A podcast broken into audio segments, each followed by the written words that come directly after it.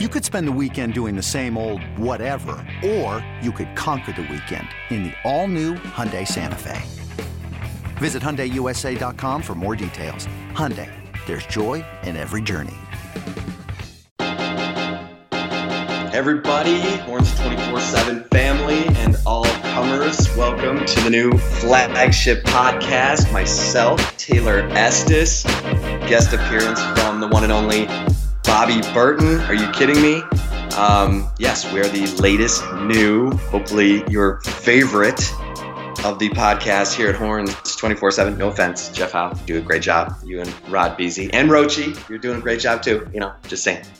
Um, but Taylor, it's Red River Shootout Week. It's the it's, best week in football, right? Oh, God, it is. It's so good. Oh my gosh. I mean, this game means more to me than anything. I call it the the greatest game day atmosphere in sports. It's better than the Super Bowl. It's better than the NBA Finals. It's unique in all the world, and it's simply because they divide the Cotton Bowl at the 50, half burnt orange, half crimson, and it creates this, as Todd Dodge told me, uh, it creates this electrical current that runs through everything and everybody in that Cotton Bowl stadium. Yeah, absolutely. And Chip, you have a, you know, you've been around for decades, right? So you have, oh, you can I'm actually ancient. talk about, you can talk about, you know, you've covered the Super Bowl, you've covered huge, huge games. You've covered national championships games. So when you talk about the best atmosphere, I tend to agree with you on that. You know, I, I am much younger. I know, I know, I'm much younger, but you know, so I, you're the uh, you're the new school. I'm the old school. exactly. This, uh, flagship podcast. it, it'll take people zero seconds to figure that out. So yes. Um, I mean, I was there for the first pterodactyl bowl, and that was crazy. But um, yeah, no, it's the best. It is absolutely the best. In fact, I get sad after this game. It's like Christmas comes with the build up, and then and then it's over, and you're like, ugh. so I'm I, am i am like sad that this marks the halfway point of the college football regular season. I know we talk about it all year round, and it's so short. It just goes by so fast. But I agree. I mean, it's kind of you know, one of those games everybody always marks it on their schedule. And even if you're not a Texas fan or an Oklahoma fan, most people, if you watch college football, you watch the Red River Shootout. And because um, it never disappoints, you know, it's almost always a shootout between these two teams who hate each other. I mean, it's just, and like you said, the divide at the 50 yard line.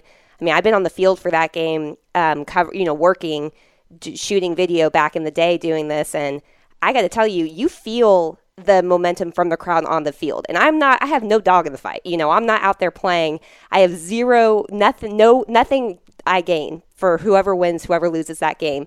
But I will tell you that it is an electric feeling when you're on that field. I mean, I, I, I try to explain it to so many people. It's bone chilling. It really is. I mean, it's just the silence is deafening, the noise is deafening from one side while the other one's dead silent. I mean, it's it's the best atmosphere that I've seen in my career, no doubt about it.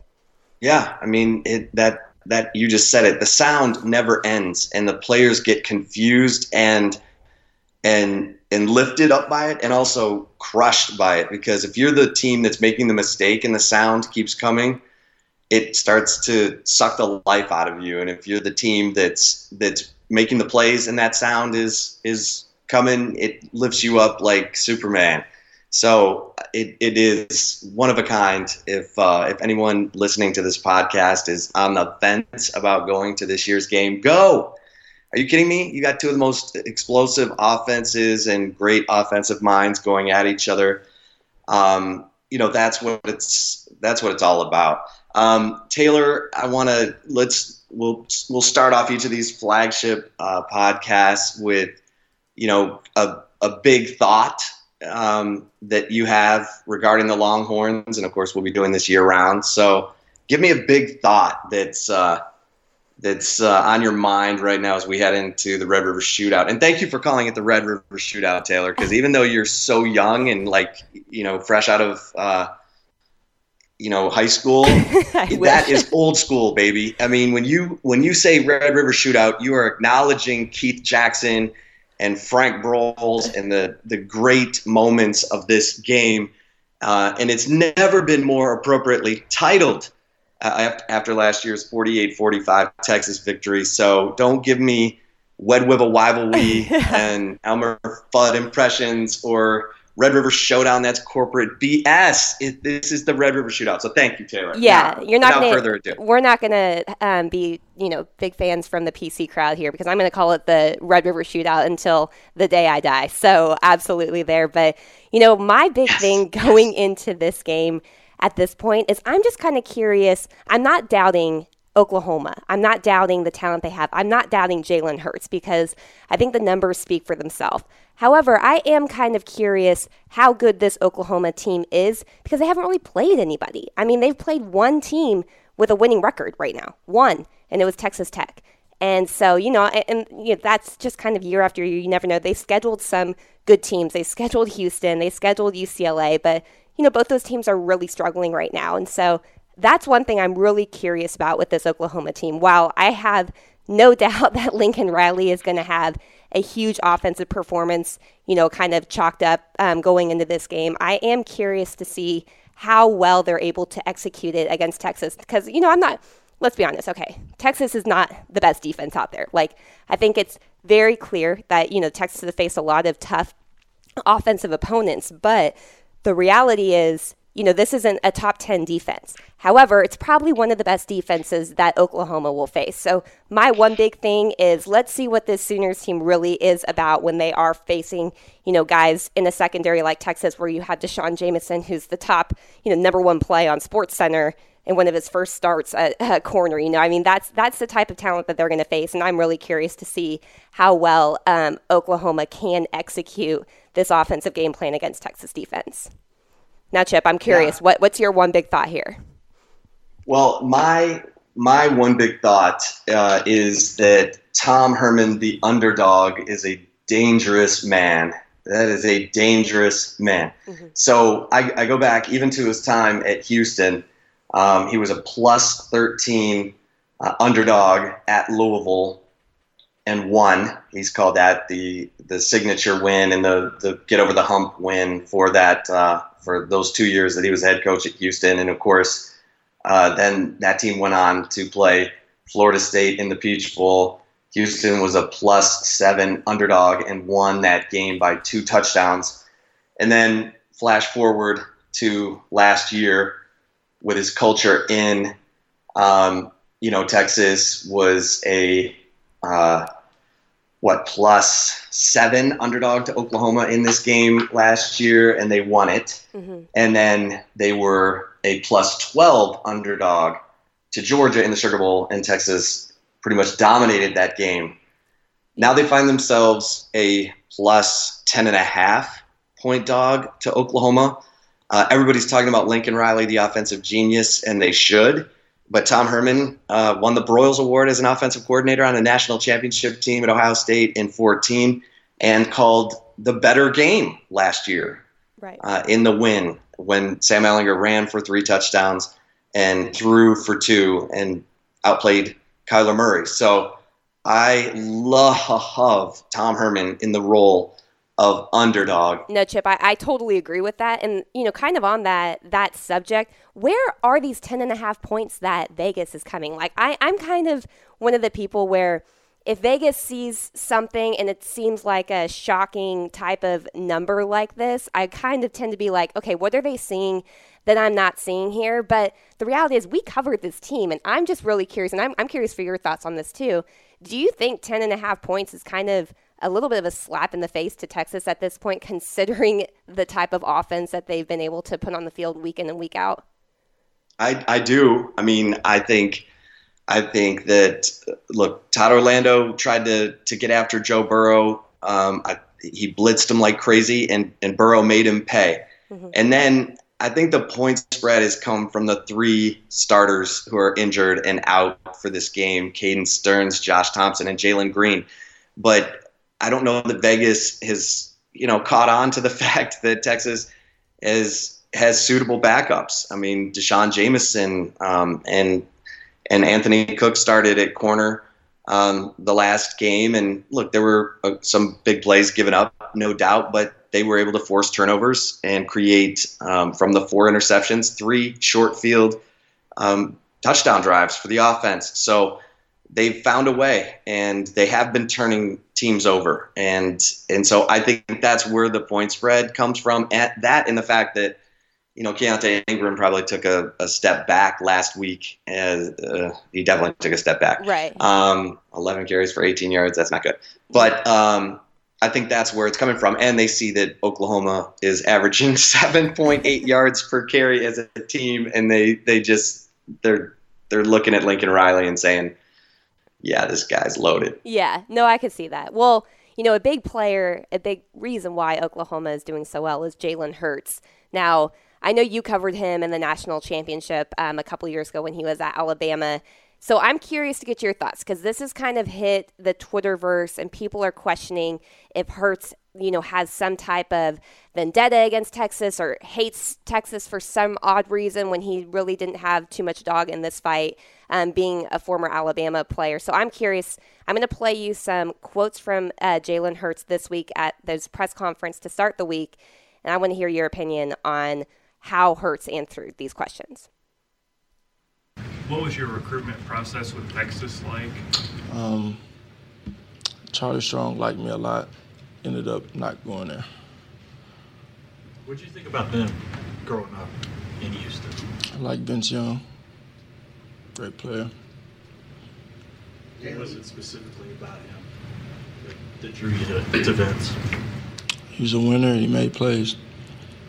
Why, why did uh, you said Charlie Strong liked you a lot? What was what was it that didn't jive from your perspective about Texas at the time? I ended up going to Alabama. And that was because what was different about Alabama as opposed to Texas? I just ended up going there. Okay, so you hear him. I, I kind of see this as this is just his personality. Some Texas fans seem to think that this is against them. I want to hear your thoughts on Jalen Hurts' comments. First of all, I love Jalen Hurts. I love this guy. I mean, I remember when he came to campus, I saw him talking to Charlie Strong with Stephen Jones, uh, the Cowboys, you know, executive uh, vice president, and his son, who's now at Arkansas.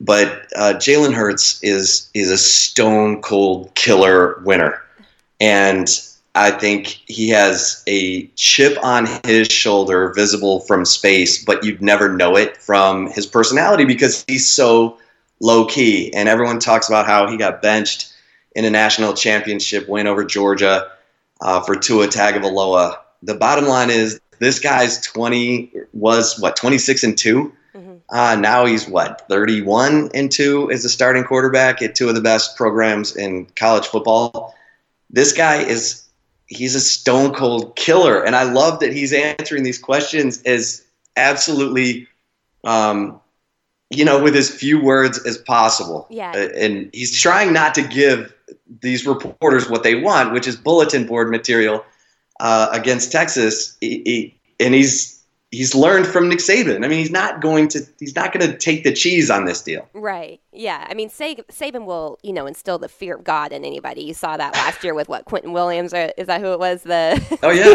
the guy's like 350 pounds and he's scared to death of tiny little Saban. Yeah.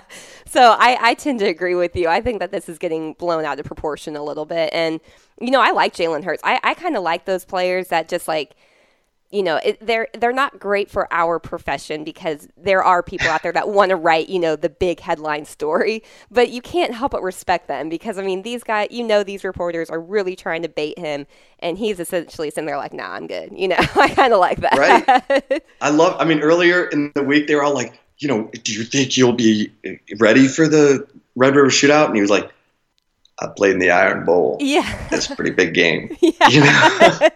and and he's played in a few national championships and SEC championships. People are talking to him like he's lucky to be at Oklahoma. Yeah. I mean, it's it's, it's not Kyler Murray. It's, it's, not Kyler Murray or Baker Mayfield. They're not coming from Texas Tech and Texas A&M. They're coming from a powerhouse. Right. so right. I, I, mean, he's he wants he, he's probably looking at this season as I've got to get to the playoff because I want to I want to face Alabama. Yeah, I agree. I agree. He has a, a larger goal than I think most people realize.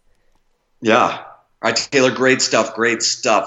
All right, we are joined now on the flagship podcast here, Red River Shootout Week, by the legendary Bobby Burton, publisher of Horns 24/7. And Bobby, I mean, are you are you feeling the the chills, the the excitement, the electrical currents coursing through your veins as uh, Red River Shootout Week approaches?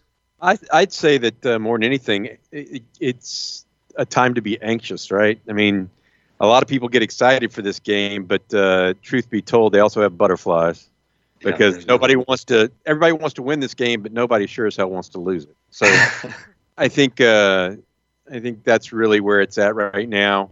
Uh, both teams have had a good start to the season. Texas had one disappointment, but I mean the way LSU's playing, it's it's not not a bad loss in retrospect. So uh, this is going to be one of those uh, uh, games where I think both teams are are ready.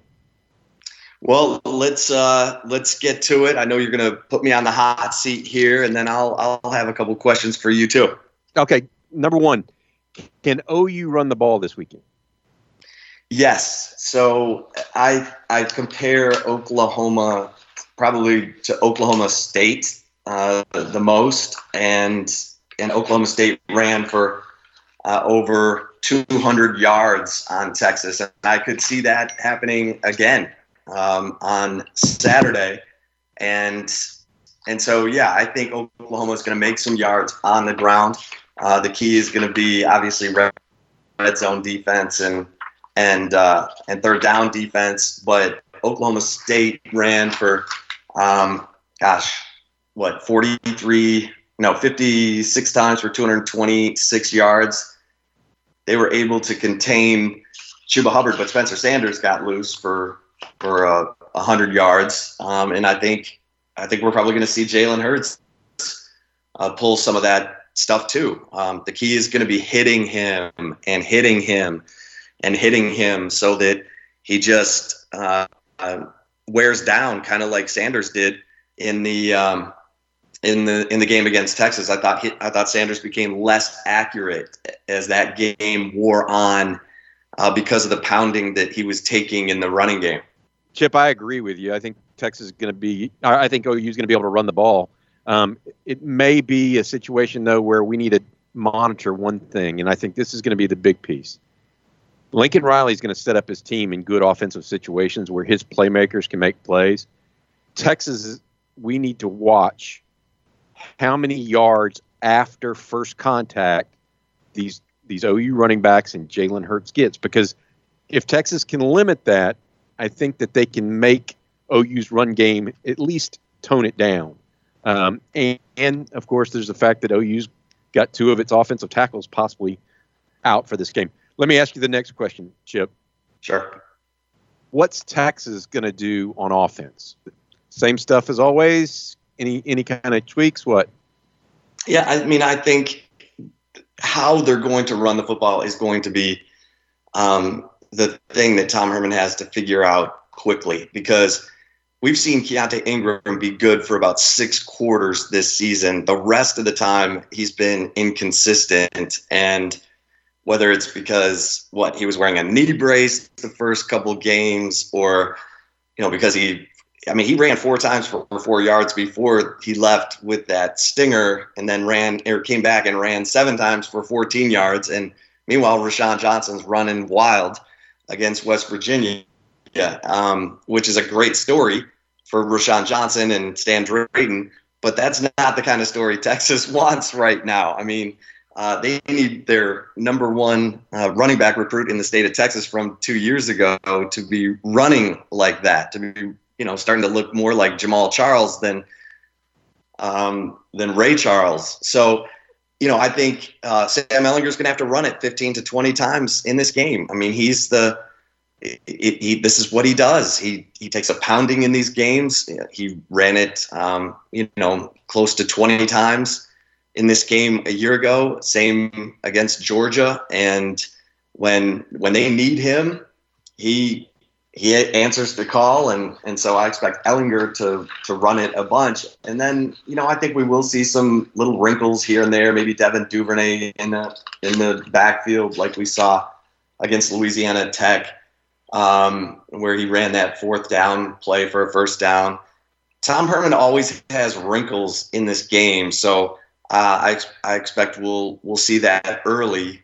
Um, but man, that performance from Keaontay Ingram last week just makes you uh, makes you nervous a little bit. I'm sure it makes Tom Herman a little bit nervous, but um, good for Roschon Johnson. I mean, if he can if he can replicate that again, I think the best running back is about to come back on the field, Jordan Whittington, uh, but he's probably still a week away. So um, I do think Texas will be able to run the football, create some play action.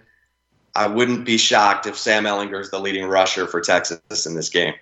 Yeah, I, I would be shocked if Texas is just able to run the ball like they did a year ago. I I think OU is going to load up on defense on, on the line of scrimmage and make Texas throw the ball to win.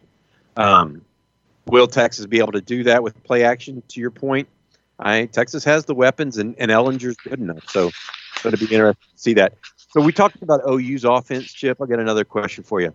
Which Longhorn is going to spy Jalen Hurts? Because it's going to happen. It's got to happen, or else. Yeah, I think no I agree with you. I, I think you'll see a, uh, maybe a couple, uh, two, three different guys. I think I think Joseph Ossai uh, at times uh, could be that guy. I think uh, B.J. Foster at times could be that guy. And if DeMarvion Overshown is is really, um, you know, after getting the cortisone shot in his back, if he's moving around and feeling good the way that Tom Herman described, then you know he could be that guy. And and look, Juwan Mitchell. I mean, we'll see if if um, you know Mitchell is up for the task, but man, he he packs a wallop too. You you want a guy who's just going to level Jalen Hurts at every at every turn. So I think Texas has options, and I think they'd be wise to mix it up um, just to keep Hurts off balance. Last year,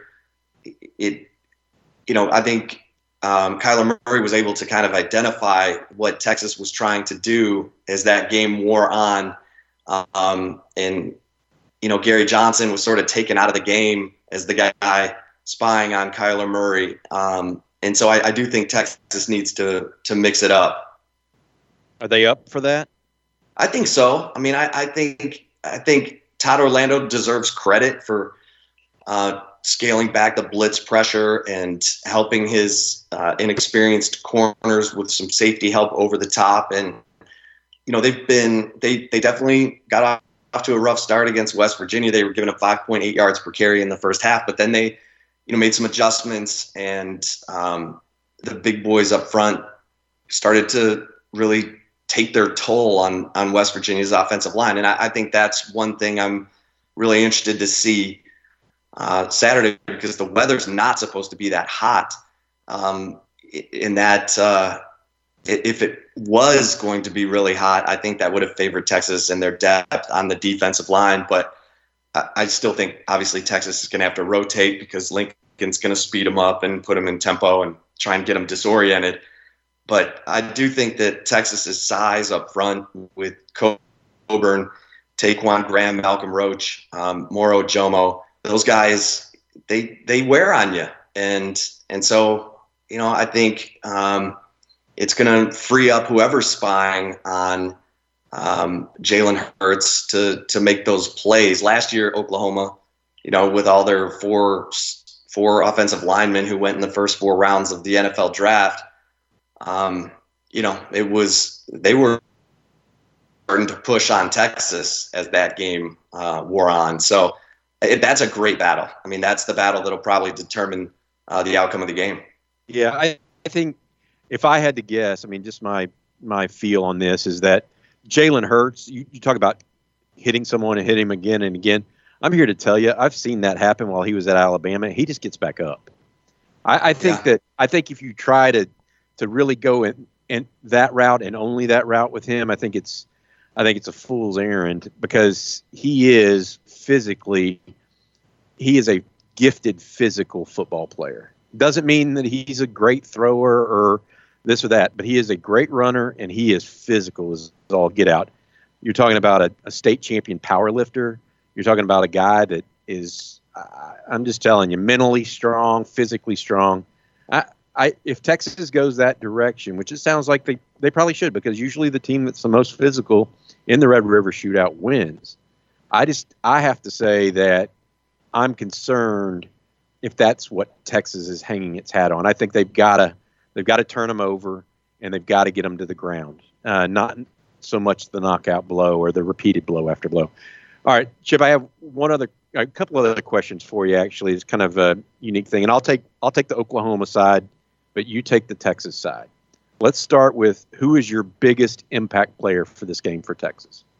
Well, staying right there, I mean, I listen. I'm going to give the benefit of the doubt to to Sam Ehlinger and the fact that he'll he'll show up and and do Sam Ehlinger things. To me, the guy who's going to have to be the impact player in this game is Joseph Ossai because to me he's their best defensive player, their most versatile.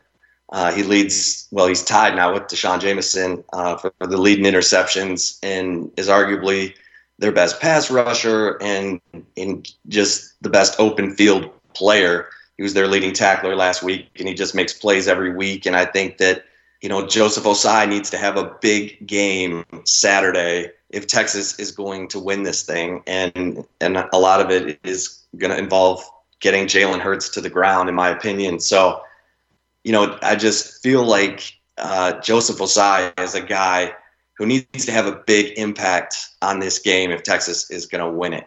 How do you?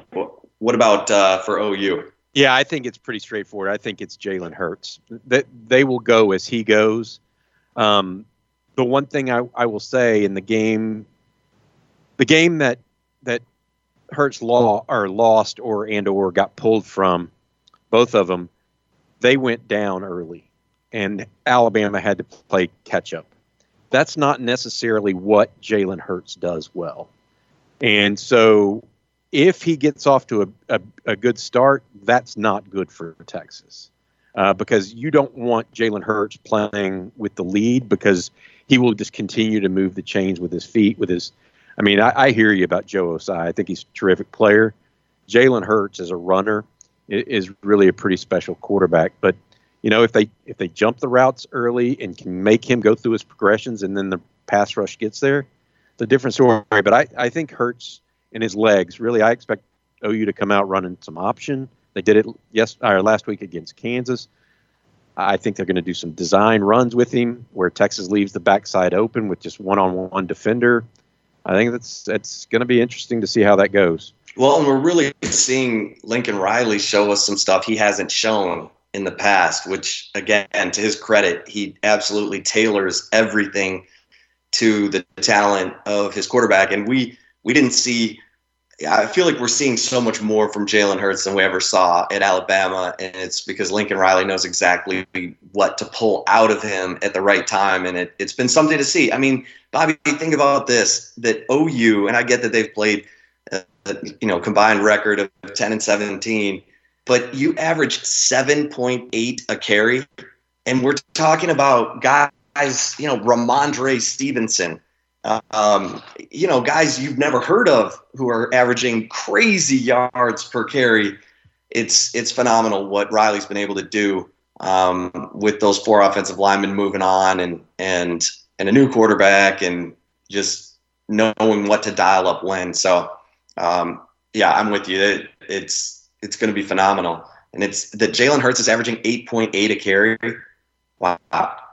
He, he's legit. I, I think people underestimate just how good a, a player, a college football player in particular, he is. I'm not saying he throws the ball around the yard like like Baker Mayfield or Kyler Murray or Sam Bradford or anything like that, but he is a really, really good college. He's a winner. Yep, absolutely. So, so your surprise player for Texas? My surprise player for Texas and I think it's I'm just going to go with what he's shown us, um, and, and, that's D'Shawn Jamison. I mean, this guy, all he does is make plays. I mean, he had two huge tackles for loss in the Oklahoma State game, two huge interceptions in the West Virginia game, um, and you know, people are like, "Where's the pass rush?"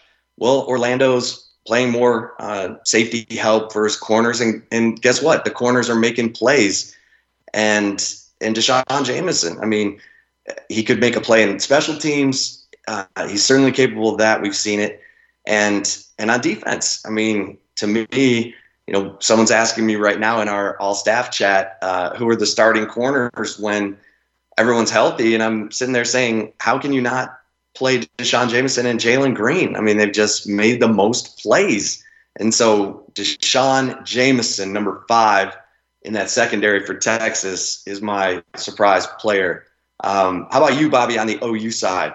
You've already mentioned him, so I was kind of snickering when you said it, but it's Rhamondre Stevenson, the OU running back. Uh, yeah. 11 yards a carry. Yeah, he rushed. He uh, had a 61-yard touchdown run last week. Uh, but the thing about Rhamondre that makes him different, I think he's a better red zone runner, more akin to Kennedy Brooks than than Trey Sermon. And I think that that's going to be what's interesting in how he's deployed against Texas. He can make the first tackler miss either with his speed, with a forearm to the or a knee to the to the gut, or he can make a miss. And so I, I'm telling you, that guy around the goal line could be a real surprise for Texas because they, you know, think about it. Texas knows what Trey Sermon is. It was his third Red River game. Texas played against him three times. Right. That's that's not gonna that's not going to, you know, surprise anybody. But Rhamondre Stevenson is a JUCO running back that Texas actually offered in December to try to get him on campus and, and get him a scholarship, but he uh, decided to go to OU and, and uh, committed there.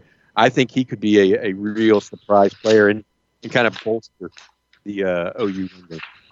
Yeah, that's a good call, Bobby. Because I mean, I, I, went back and was looking at, at how they use him, and and I mean, my gosh, they they found a way to get four of these. Well, if you include Jalen Hurts as a runner, their top four rushers are all averaging between seven point seven and eleven yards per carry. I mean, there's no there's no weak link in the people they're handing the ball to. So it's um, it's impressive, and and I say all that, and Tom Herman, I think, is he and Sam Ehlinger uh, have shown that they can figure it out too. So um, I expect this game to be a lot like last year's game. How about you? Yeah, I do. I, I think that it'll be a seesaw match. I wouldn't be surprised if OU goes up early because I think Texas is going to have to adapt to a run heavy front by by uh, OU. I think any OU doing anything other than committing six or seven people to the box on first and second down, I'd just be really really surprised by anything but that um, especially if they, especially if Texas crosses the 50. I, I'm just with how bad Texas beat them up front last year in both contests, really, more so in the first one. I just don't see how the new defense coordinator for OU doesn't come in and say, "Okay, screw it, they got to beat us by doing something other than running the quarterback down our gut." And uh, I, you know, we'll we'll see how Texas reacts to that and how quickly Tom Herman and, and Sam Ehlinger are are capable of reacting to it because this is going to be a. I do think it's going to be a high scoring affair. I don't think it's going to be f- both teams in the 40s this year. I, I would I would uh, second guess that because I think OU is going to run the ball more, and I think Texas is going to try to run the ball more or as much. Um, but uh, I think it's it's definitely a, a one possession game in my opinion. There he is, ladies and gentlemen, Bobby Burton, on the flagship podcast. Awesome stuff, Bobby. We will do it again next week. Great stuff from you, Chip. Take care, man. Okay. All right. Great stuff there with Bobby Burton. Love that. And we'll talk to Bobby, uh, of course, throughout the rest of the football season.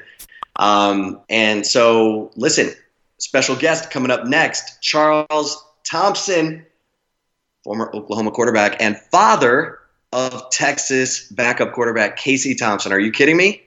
I'm Sandra, and I'm just the professional your small business was looking for. But you didn't hire me because you didn't use LinkedIn jobs. LinkedIn has professionals you can't find anywhere else, including those who aren't actively looking for a new job but might be open to the perfect role, like me. In a given month, over 70% of LinkedIn users don't visit other leading job sites. So if you're not looking on LinkedIn, you'll miss out on great candidates like Sandra. Start hiring professionals like a professional. Post your free job on LinkedIn.com slash recommend today. This episode is brought to you by Progressive Insurance. Whether you love true crime or comedy, celebrity interviews or news, you call the shots on what's in your podcast queue. And guess what? Now you can call them on your auto insurance too with the Name Your Price tool from Progressive. It works just the way it sounds. You tell Progressive how much you want to pay for car insurance, and they'll show you coverage options that fit your budget. Get your quote today at progressive.com to join the over 28 million drivers who trust Progressive. Progressive Casualty Insurance Company and Affiliates. Price and coverage match limited by state law. All right, joining us now right here on the flagship is the one and only Charles Thompson. I mean, talk about uh, did you ever in your wildest dreams, Charles Thompson, former OU quarterback, think that you would have a son who is the, the backup quarterback at the University of Texas, adding a whole new layer of Red River shootoutness to your life? Um, you know, Chip, no, I, I honestly, I never thought I don't guess even as a youngster growing up, I was happy to even looking back at some of the old footage of me playing uh, in this rival uh, late last night, early this morning, whichever one you want to call it. And as I woke up, kind of just thinking about the whole dynamics of what this week means to just both sides. I mean, it's a very big deal being that I now get a glimpse of it from the from a UT standpoint and have for years with my friendship with Peter Gardere. But but knowing what I've grown up with in my life, you know, here on the Oklahoma side, uh, I, I, just envision, you know, all that, and, and just to imagine. I, I, woke up thinking, you know, it's a little bit tolerable. Someone asked me the question the other day, uh, what would I really do? You know, if I had to go into this week, knowing, I mean, right now there's an assumption that if something goes bad or something happens to Sam, the starting quarterback, my son Casey, could enter the game. Imagine the day someone said, when you automatically know he's going to start in this particular uh, Red River rivalry. And I don't know, Chip, if I ever really thought that, I would even envision or even could think of that. Um, you know, when I grew grew up and, and of course playing for the University of Oklahoma, you know, I had this hatred for for the Longhorns, and it was, you know, it was it was something that was sort of a false hatred because you know, obviously here everyone in Oklahoma don't literally hate, the, the, the Longhorns, but it's just built up as such a rivalry that you, you want to beat them so bad that it just turns to such such a driven uh, dislike for them, if I if I should say so. No, I got to be honest with you. I never thought I would envision that, and it's a little tough now, being that I've got a half root for the Longhorns, and I go into this rivalry kind of. I wouldn't say um, probably. I would say differently than I ever have uh, the previous uh, years of my life. Uh, talking to Charles Thompson, of course, his son Casey Thompson is the backup quarterback uh, for Texas, and Charles um, you know, electric as the quarterback at the University of Oklahoma. Um, and Charles, I've always wanted to ask you. You wrote you you've always been an open book about everything that's gone on in your life, and you're an incredible mentor to young people uh, there um, in Oklahoma City. Um, and you wrote a book. I guess it came out in '90 called "Down and Dirty: The Life and Crimes of Oklahoma Football." and you know you can still go on Amazon and buy it. Looking back, are, how do you view that book now? Was it was it something? Hey, I'm glad I did it. Is it how how do you view it? Well, honestly, um, if I had to do it over again, we you know it's funny. I, I that you'd ask that question. I, I I was asked the same thing uh, just not too long ago, maybe a little over a month ago, and someone asked me would I write it differently?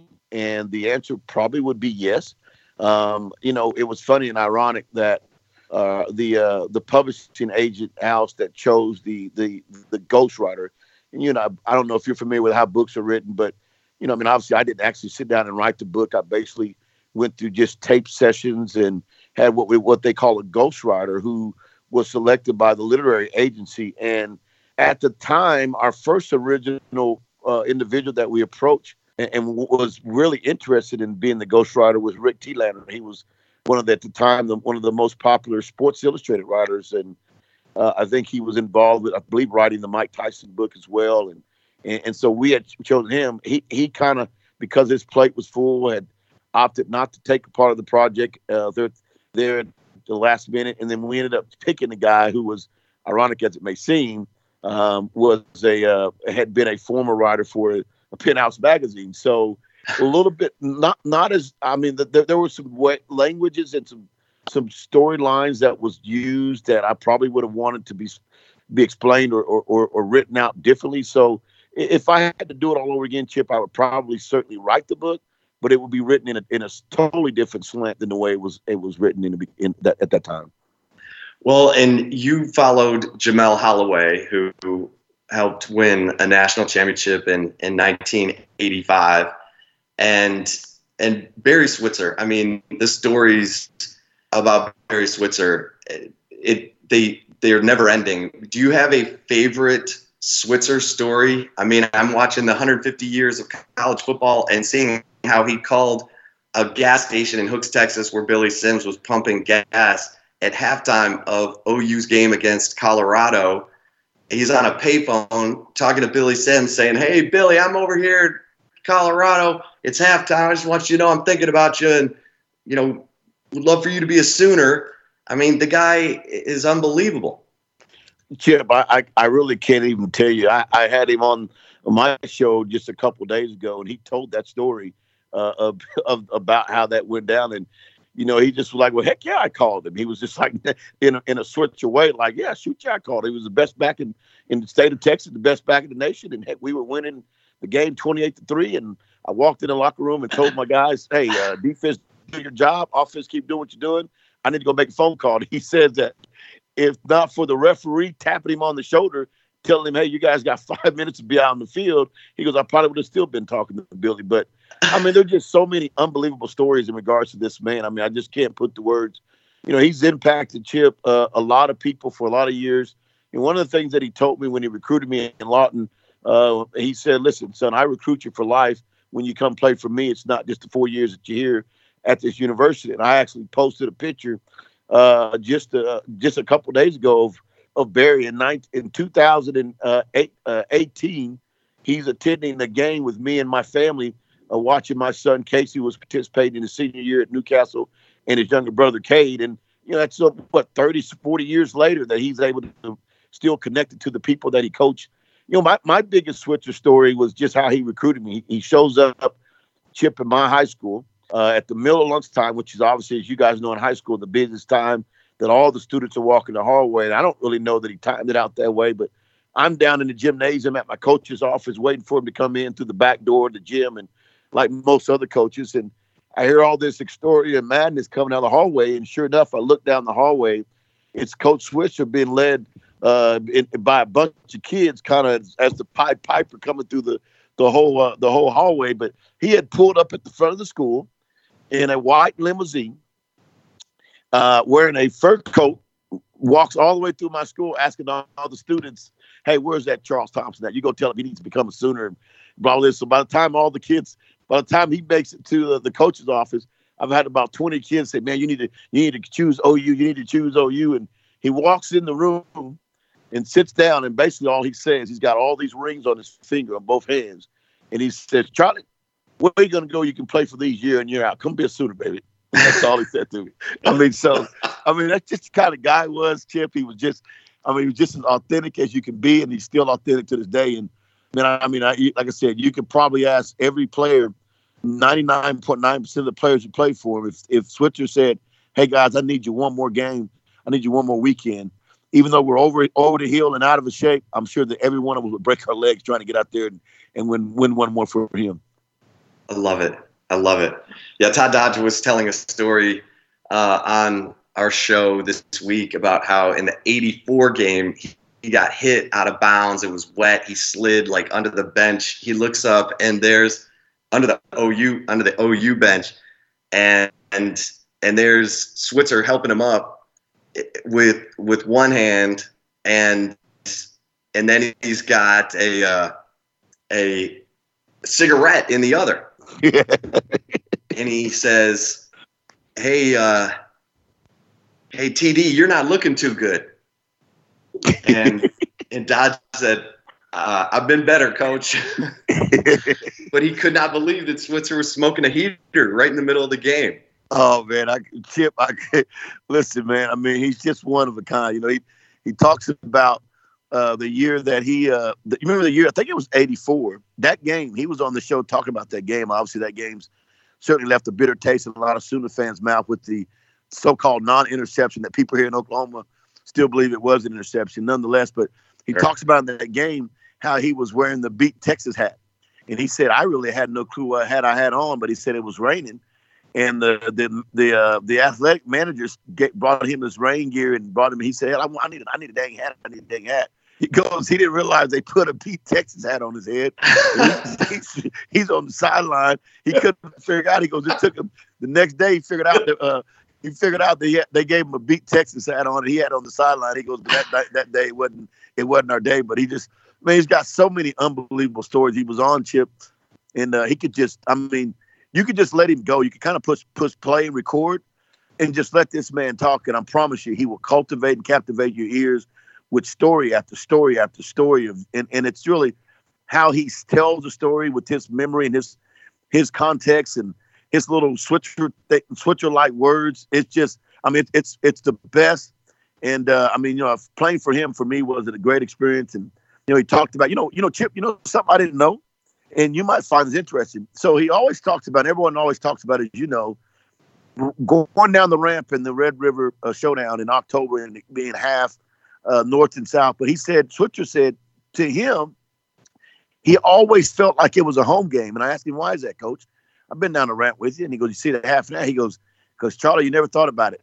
OU gets the north side, and that's the entry that everybody enters the tunnel. So when you enter the stadium, you got nothing but OU fans that you greet, and you never really run down there to the other side. So it always felt like, from a noise standpoint, when the Sooners came down the ramp, that it was an Oklahoma home game. And I thought, God, I never paid attention to that. And, and so, you know, you know that Oklahoma has the north side, and Texas right. south side. So when the teams right. come down the ramp, it's it's a pro OU audience that they're coming down to first. Wow, that is, uh, and that tunnel has a life of its own. I mean, you probably saw well, fights in that tunnel. It, that, it, it, it, it's changed, Chip. You know, I don't know when they changed it. You might do research on this, but you know, we used to come down together, and uh, you know, there was a time when we were out, out of the locker. I remember as a as a redshirt freshman, my first game there, and and you know, you don't under you don't get the chills until you actually go out and you start to look across and you realize you're right across the. I mean, just really walking distance of the Texas Longhorn uh, as their their teams get ready to go out as well. And I mean, it's just it's a great rivalry, man. I love it. I, I love what it means to, to, just anyone who's played, any fan that around in any, either state. It's just a great week of just remembering all the great memories and some of the bads that have happened in this year of, of, of this rivalry in existence. Do you have a most hated Longhorn? No, I really don't. I, I mean, it's funny you say that. I, I, I really don't have a hated Longhorn. There's no one that I really and it's funny. I always say hate, and hate's such a strong word.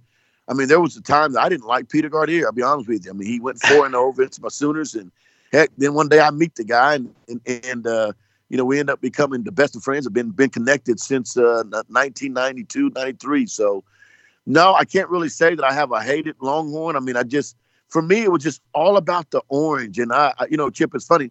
I grew up in Lawton, Oklahoma, and we had an elementary school that was kind of the they had the most of everything, the best of everything. They were out in the suburbs, and they were called the Crosby Park Longhorns, and they had the exact same emblem and uniform as the Texas Longhorns. So my my hatred for that uniform began when I was in the third and fourth grade because you know there for a while my elementary team we couldn't beat them.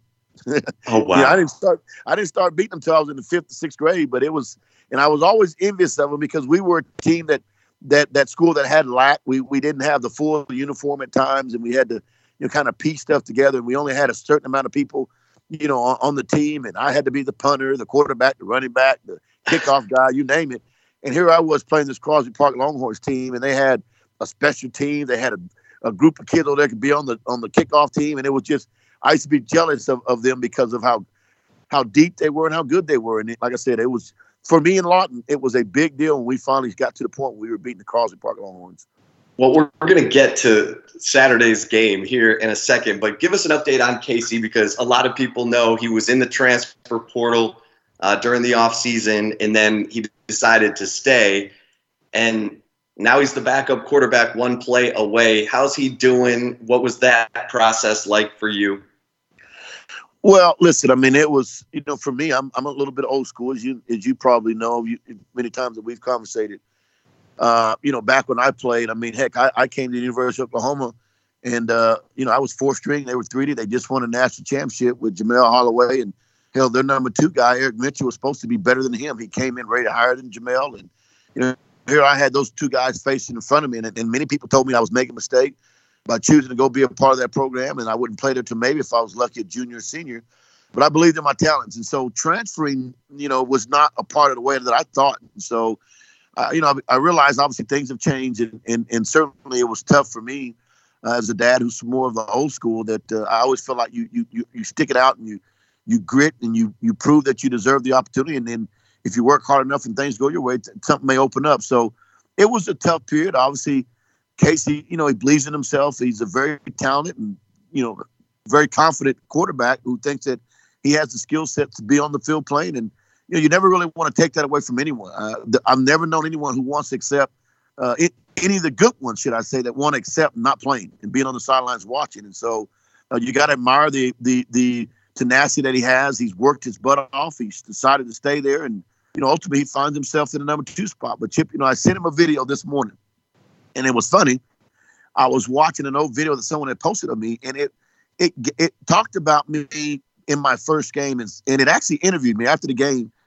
I was just it was funny. The, the guy was wanting to talk about I I think I scored three touchdowns and threw one in my first uh, playing game action in in Texas. I mean uh, Oklahoma, and all I could talk about was the year before how I had sat on the bench watching the whole time and how it was frustrating and blah blah this that. And so I kind of sent that message to Casey and said, man, no matter who you are, uh, everyone gets frustrated and not playing. And, and, and so uh, you know, it's frustrating whether you're number two or not. Uh, it, it's it's nothing like being number one guy, Chip. And uh, you know, I've said he's got to continue to work hard and be patient. Um, you know, my my opportunity came to Oklahoma through an injury, and and it's funny on that same video, it showed me talking about give, getting my opportunity to start, and I even said I didn't want to get my chance this way, but I worked hard my entire life and career and put myself in position. I'm going to try to do the best and take advantage and represent uh, the University of Oklahoma starting quarterback as best I can. And that's, you know, obviously uh, you never know what'll happen. It happened in a blink of an eye. I was sitting there watching Jamelle go down on just a simple cut. I'd seen him do a thousand times, and you know, just like blink and bam. And so I tell Casey, you got to stay mentally focused, mentally locked in, because it could happen in a blink. You never know when that window of opportunity comes, and it, sometimes it unfortunately happens through injuries or any other different kind of circumstances. But you've got to stay mentally strong and stay ready. So hopefully he's locked in, Chip. Uh, he's doing really good. He's had, you know, obviously a great spring and he's had a great camp and great summer.